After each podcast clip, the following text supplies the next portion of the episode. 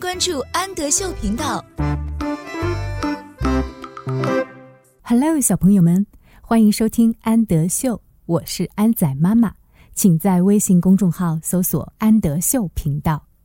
今天我们一起来阅读海尼曼分级读物的《The Parade》。Parade 是游行的意思。今天我们一起来看一下这个游行上都有一些什么呢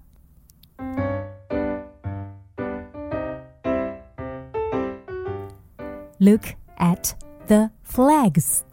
Flag 是旗子的意思。看看这些旗子。Look at the flags. Look at the clowns. Clown 是小丑的意思。Look at the clowns. 看看这些小丑。Look at the band. Band 是乐队。Look at the band. 看看这支乐队。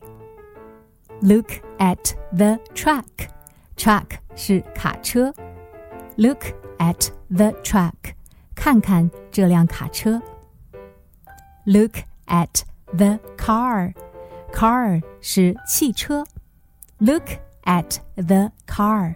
看看 这辆小汽车。Look at the balloons. Balloon 是气球。Look at the balloons.